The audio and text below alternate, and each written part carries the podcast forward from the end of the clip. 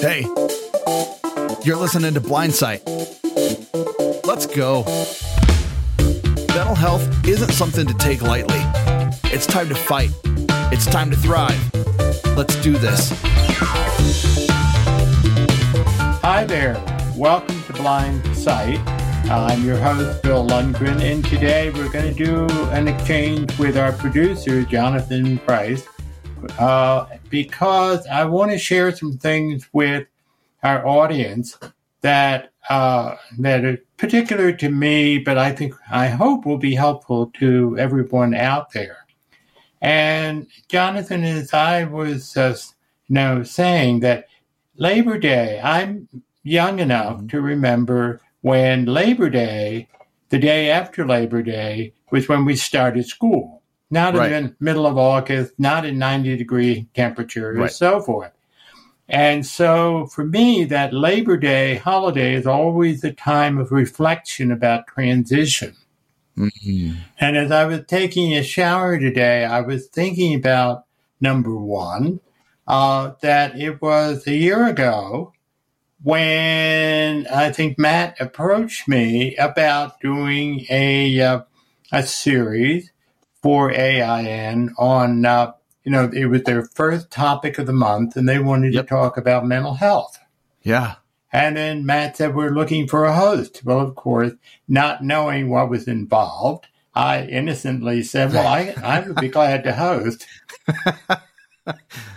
and here we are a year later I mean, we started started yeah. Blindsight in October, but a, a, year later, here we are, and that right. certainly is part of, re, of my reflection. Isn't it funny how long? Uh, it's funny how fast a year goes. Right, it's, it's huh. been uh, quite a ride for sure. That for sure, and not only that, but I just can't. You know, I when you when they talk about doing weekly, I said, oh, I don't think I can talk once a week.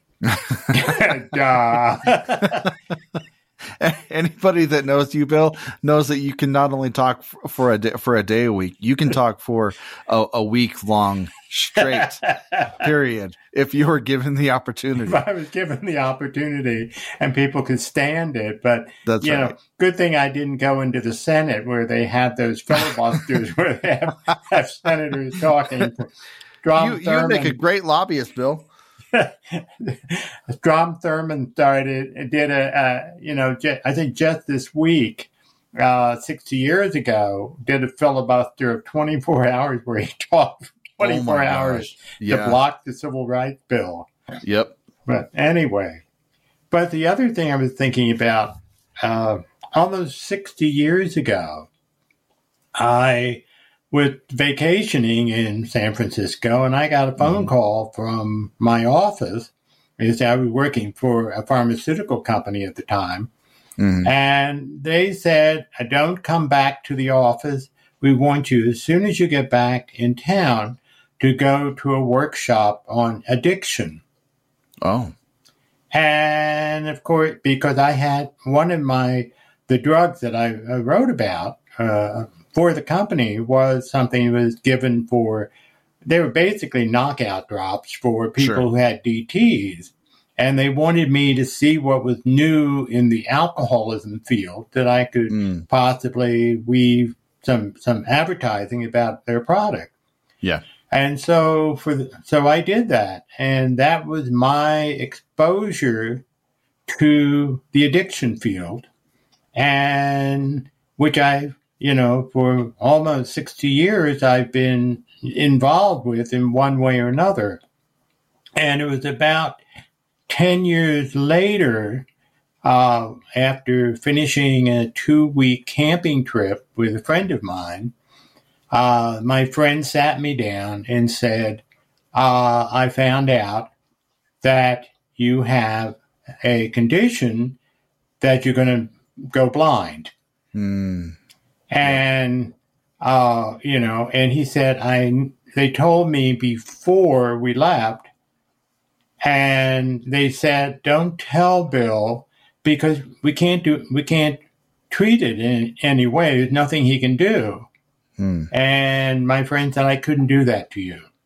I think you had to know. And he was right. Wow. Uh, but that then uh, it was not until about 20 years later that my sight was shot. Right. And but now it's I'm you know in my work career starting from that first uh, addiction conference to now half of my life has been uh, without sight. Right. Yeah. And as a result of that conference, and the company spent a lot of money sending me to conferences all over the country on the, in Right. addiction. Yeah. And one of the things that came out of it was I realized I'd like to do some stuff in this area on a volunteer basis as well as professional. Yeah. And that's what started me in this whole thing. And then when I got the news 10 years later from my friend, I said, Well, you know, I hate the work I'm doing. Why not uh, find something in the addiction career? Mm, yeah. And a year later, I became an executive director of a small uh, drug and alcohol abuse prevention agency. And then that started this whole thing to where I am now. The and and for me, one of the uh, one of the realities was that I got this information, and rather than saying, "Oh, woe is me," and and kind of anticipating what's going to happen when I'm blind, the the reality is I was totally dependent on me. You know, Yeah. if something was going to happen, I had to do it. Yeah. And today, when people talk about my blindness, they say, "Oh, you're such a hero. I admire you. You, you know, you just go ahead and do." And I say to myself, "No, come on now. There was no other option." Right. and and this is what I think is real key. You know, when you when we look at the uh, situation for people with blindness, only one third of twenty eight percent of them are employed, fully Mm, yep. employed. Yep. That's a terrible statistic Yeah. and that sh- shouldn't be.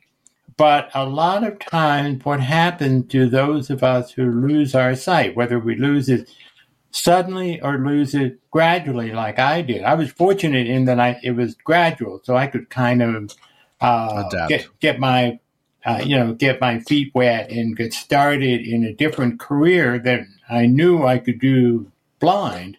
sure. Uh, but in either case, if we're if we get this news, this diagnosis, or there's an accident, and the thing is, we can go and we have a right to wallow in it for a while. That's right. I mean, you know, that's part of the the grieving process when you lose something. But what's more important is that we then say, look, that does not mean the end of everything. That means I have to make some changes. And this is of- often very scary for people. I maybe I was naive. I said, well, you know, I got to do something. I cannot Yeah. I I cannot manage uh you know, being being on welfare and so forth, it, they don't pay enough to make it worth my while. Right. So I got to do something that will, will help me manage being blind and be employed and useful. And I made less money as an executive director of an agency than I did writing uh, uh, advertising copy about anti-diarrheals and and well, that that was my favorite of all that my didn't rake in the big bucks. yeah, they paid very well, you know. And in fact, I wrote a. Uh, uh, this is how far back I, I created an ad that was going to go out during a presidential election, and the t- the uh, headline on the ad that went out to all these was to go out to all these doctors that I choose not to run. There was a politician uh, saying, "I choose not to run," and that ad was sitting on the medical director's desk waiting for a final sign off for printing. When Lyndon Johnson announced that he wasn't going to run, and that killed the whole campaign. Oh my gosh! I had to create a whole new one in, in um, like 48 hours. but anyway, that was my advertising career. But I and it paid big bucks, but I was not happy. Yeah. What I found was working in the addiction field, I really felt uh, motivated. I felt useful. And I was, sure. you know, doing different things. And then when I became an agency director, particularly for an agency that uh, needed help, and in fact, if, uh, you know, it was on, on, the verge of closing until I took it over and made it a, uh, a very, very valuable corporation, which is still in existence, uh, you know, then I felt really the, the, fact of my being blind, and I told them I was losing my eyesight, but they said, okay, we can adapt and so forth and so on. I found out people really are not as caught up with it as I could have been.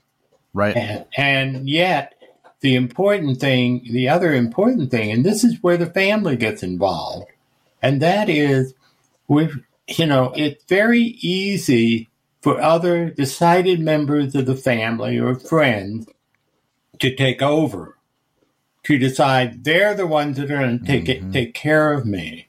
Yeah. And that is very dangerous, you know, because you can easily get into, oh, well, I don't have to do anything. I'll have other people do it for me.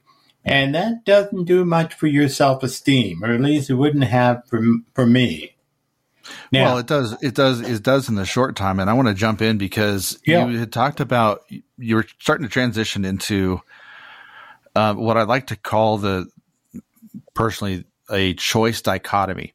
Yeah, where you had a choice at the beginning. You you could have chose the path of least resistance, if you will, right. and have just sat on the couch and eat bonbons and collect the welfare.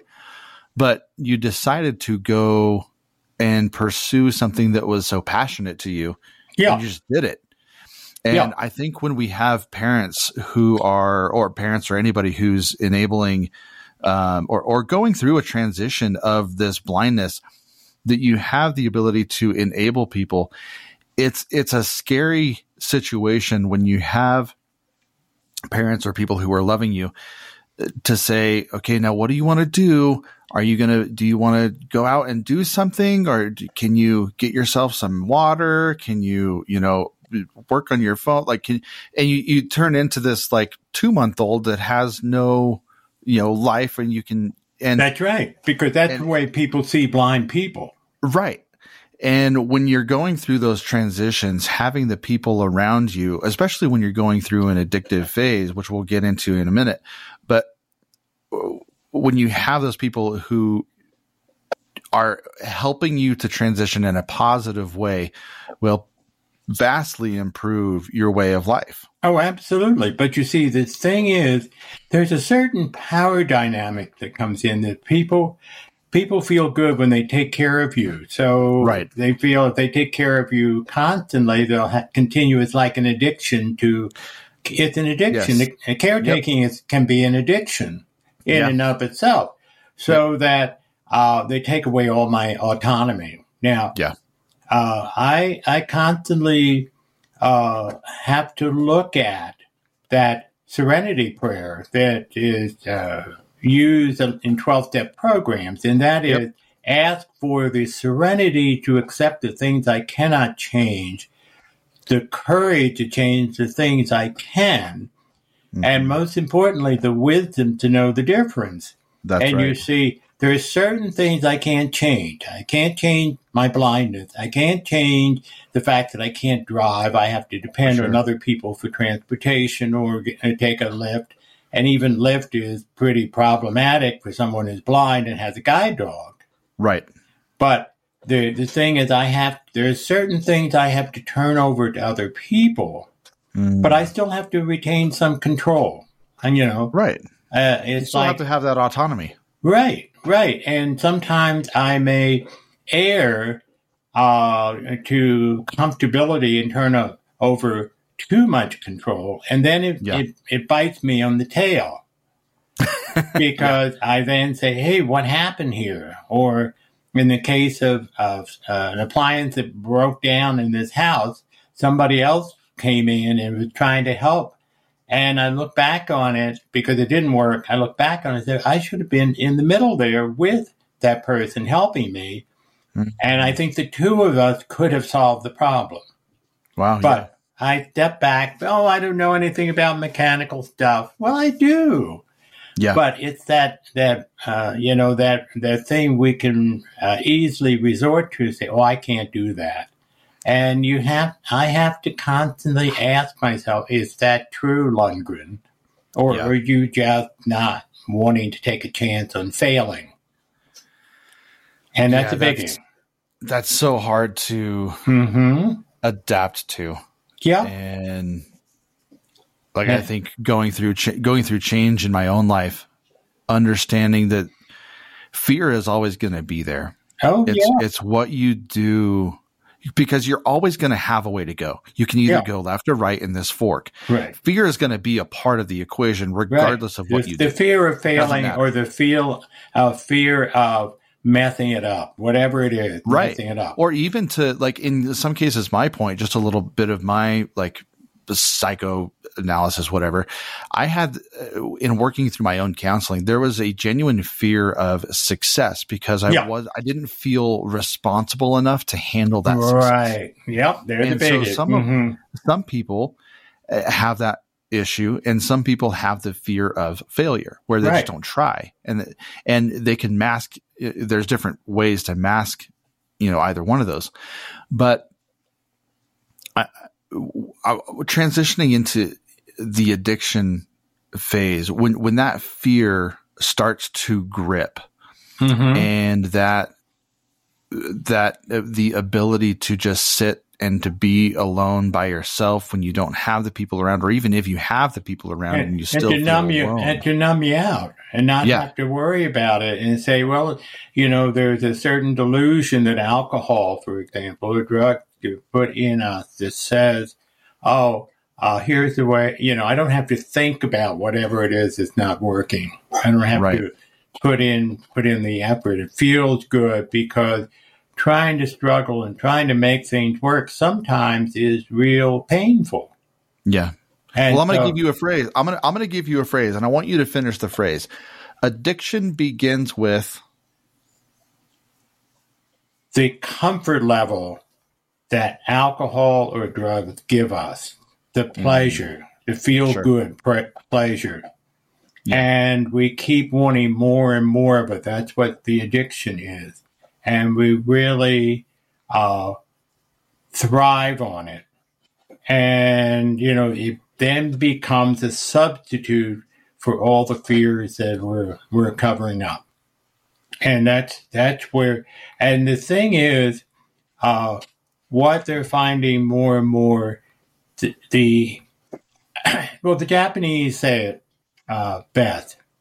A man takes a drink, a drink takes a drink, the drink takes the man, yep, and it's the uh, it's, it's biochemical that eventually it clicks in and say, "Oh, here's the answer to all my bad feelings." We don't right, you know, the dopamine comes in and we just feel great and we uh, just keep on doing it because the alternative is just too bad until Mhm. you come to a point where you can't do it anymore. And I don't make any any uh, uh, bones about the fact that I went down, even though I was in a, you know in the addiction field, I went was going down that road Mm. without realizing it until I had a, a, a bad experience of a blackout. And that's said, whoops, you can't do this anymore. no, no blackout drunk. That that's a rough night for sure. yeah, yeah. And it was a black, and I didn't know it was a blackout until some, you know, I got some information a couple of days later. Jeez. And I knew enough being in the addiction field that no, I don't think so, Lundgren. You crossed over a line and that's it. A lot of people may have lots of blackout, but they can minimize it. That's Fortunately. Fortunately, I was early enough to say, ah, no, no, no, no, no. This is the the pleasure from uh, wild turkey was not doing enough for me to right. have to deal with that. Yeah, for sure. And what was, is that was my somebody... leftover from my advertising days with drinking very good stuff. I don't, I don't mind a glass of yellow turkey every now and then. oh goodness. Yeah. Um. What are uh, let's let's talk to the person out there who is listening to the show and they may be struggling with am I an addict or not? How do they first off have the courage to ask that question and what do they need to be really asking themselves? What does that question look like practically?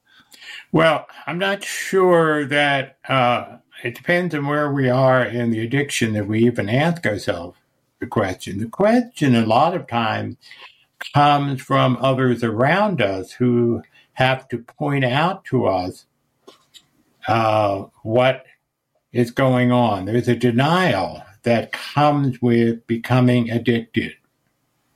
And mm. the denial says, oh, it's not a problem. That's that's what I was. It, it wasn't a problem, you know, feel good, you know, have you know, the fact that if what what the uh, NIH is saying that for men, two drinks is social drinking. For women, it's one drink. Right. And if you're crossing over that line, that's where you ought to be asking the question. But mm. you see, in crossing the line, you have to be uh, aware of yourself enough and not so far in the addictive process to ask that question. Wait a minute, you know, I drink uh, X, Y, Z, and is, is is this does this make sense? Everybody else does. That's that's the, the common thing. We say, "Oh, I drink just like everybody else." Well, I ask people to take uh, some time of not drinking at all and see how it is mm. for them. In other words, say, okay, I have questions about my drinking. Maybe what I need to do is to not drink for a period of time, a month. And a lot of people now talk, to do a January uh, sobriety. In other words, they drink through the holidays and they have some regrets and so forth. But during January, they won't drink at all. And that does separate the men from the boys. And say, look, if it's a real problem for you to remain sober for a month, then that says something about your involvement with alcohol or whatever whatever the drug is. If you're having reactions, bodily reactions, you feel awful, because you're not using, then that's that means you crossed over the line, and most likely you're going to have to work with uh, go. Well, you what you ought to be doing is going right. to see a counselor to say, okay, do I fit in the category of uh, an alcoholic, or you know, can I do something about it with your help, or sure. what do I have to do? Right. And that's the question. The other way that the question gets answered is what we call an intervention. And that's where mm. other family members, and this is real important. Uh, when, when an intervention is done, the important people in the, uh, the, the uh, addicted person's life uh, sit down with the, with the person and uh, a couple things. One, talk about in a very uh, you know low keyed way. Say last Tuesday you were drinking and this happened. Last right. Friday, you know, in other words, being specific about times, what happened, mm-hmm. yeah. and you know, and you're going to deny because you won't remember any of it. And but the thing is, they say in a matter of fact way, this is to me the the family member, the uh, people in the intervention this gives me an indication there's a problem here, and I can't be with you when you're drinking. Right. And that's the, uh, I would like, you know, I think you ought to go into treatment. Uh, if you don't, then I just can't be around. I will not be around you. I love you. I care about you, but I will not be around you when you've been drinking. Period. End of statement.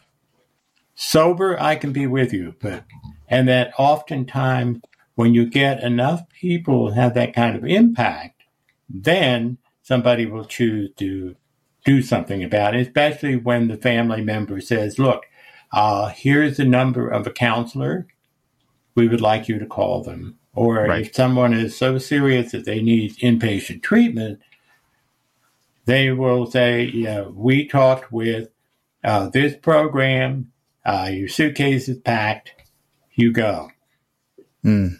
And you know, it's very powerful. But but what what I'm saying in essence, if you can ask yourself the question, that means there's a chance that you can do something, you know, on your own. But you've got to be real clear that that's what you know. With me, the blackout made it real clear. Right. There was no and ifs about that. I said, no, this I can't do this. Right. Uh, for other people, we can, you know, say, oh, well, it wasn't that, or oh, you know, it doesn't happen that often because mm-hmm. we have that memory. But what happens then uh, with the other family members, or when we make a decision, look, let's see how it is that I don't drink for a month. But the next question is can I, if I begin drinking after that period, can I maintain the one or two drink, mm. you know, uh, standard? If I can, yeah. and you know, I, I can do it for a week or so, and all of a sudden it starts in the five, six, and seven drink. Yeah. Then again, we have to look at ourselves and say, "Wait a minute, this is not what we want." Mm-hmm. And that's when we begin. And that's when, or I say, I'm talking about drink. For, uh, uh, talk about any, any kind of drug, whatever whatever drug it is, pot. Right. And and you know when I'm and when I'm so uncomfortable that I can't be without it, then it's it's got me rather than I have it. And, well, it's interesting that you you bring up just the idea of it being an alcoholic abuse or, or addiction because the the addiction starts in the mind and whatever is troubling in the mind the the vice that we use to alleviate that pressure in our brain to make something feel good is what we get addicted to so you have like pornography drugs alcohol work um, binge watching work binge watching TV shows, yeah. um, like self harm, physical harm to yourself. Like there are so many it, like an addictive trait or and, a fear that you're trying to get over that but you see some of those traits some of those like workaholism are endorsed. Right. And you know so we become very confused as to what is mm-hmm. compulsive behavior. Right. And uh, and as you say we have a belief the the magical thinking that says we can control it. And that's what keeps us from, from seeking help. It's the belief, oh, I just need to do this, or I, uh, uh, sometimes people move to another city, or, you know, if I, right. if I had a different job, I wouldn't, you know, and then we go through the same, and all of a sudden we discover nothing changed because right. we haven't changed. Yeah. And well, the, it's harder to look into the mirror than it is to look at somebody else's life oh, and yeah, say, absolutely. Yeah, you need help. You, and and the the other thing too, one of the amazing thing, the things that amaze so many of my clients, uh, when I worked with them and they start going to a party, and I tell them, sure, go to the party.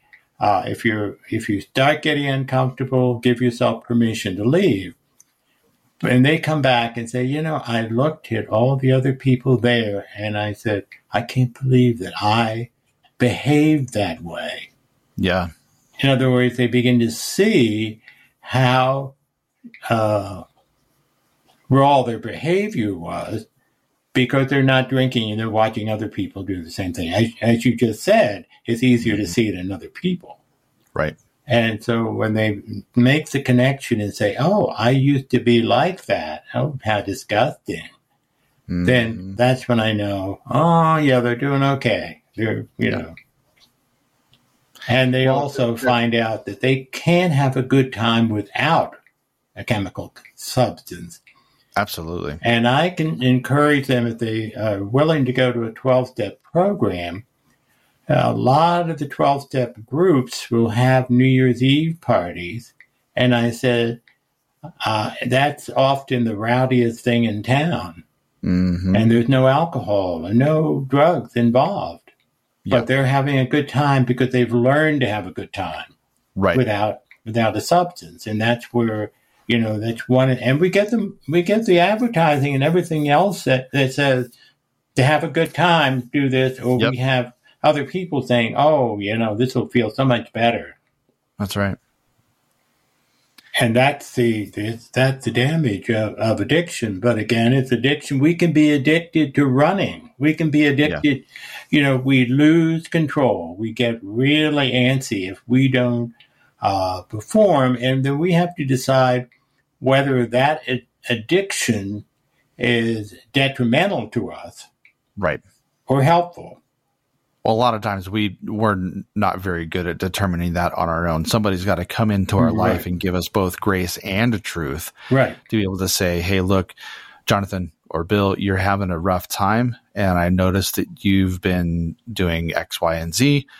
What's going on?" right And simply laying out the fact what you're doing, that they've noticed what you're doing, that it may not be right, that it may be hurting you, your family, your job, your social um, or interactions. it's hurting the relationship that you have with sure. them. Like the workaholic who put his or her work before a Right. spouse Yep. or the children or whatever. Something's out of control. And we can very logically come up, up with all the reasons why we have to do that.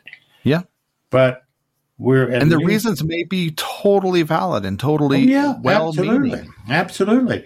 But the You know, thing like- is, what kind of lifestyle do you want to have? Do you want Yeah. to have a lifestyle where you're doing nothing but working, or do you want to have a lifestyle that you know you're paying the bills, but you're having the enjoyment of being with other people, with your children, going out uh, for a walk and you know hiking on a, um, a trail here around Colorado, whatever you we have the capacity to make those decisions, but we have to deal with the discomfort when we Yeah. change our behavior. I hope this has been helpful.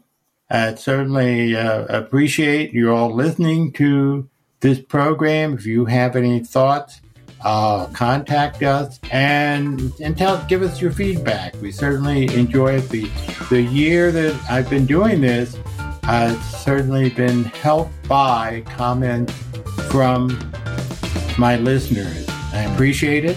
I'm signing off. Have a good week. Take care.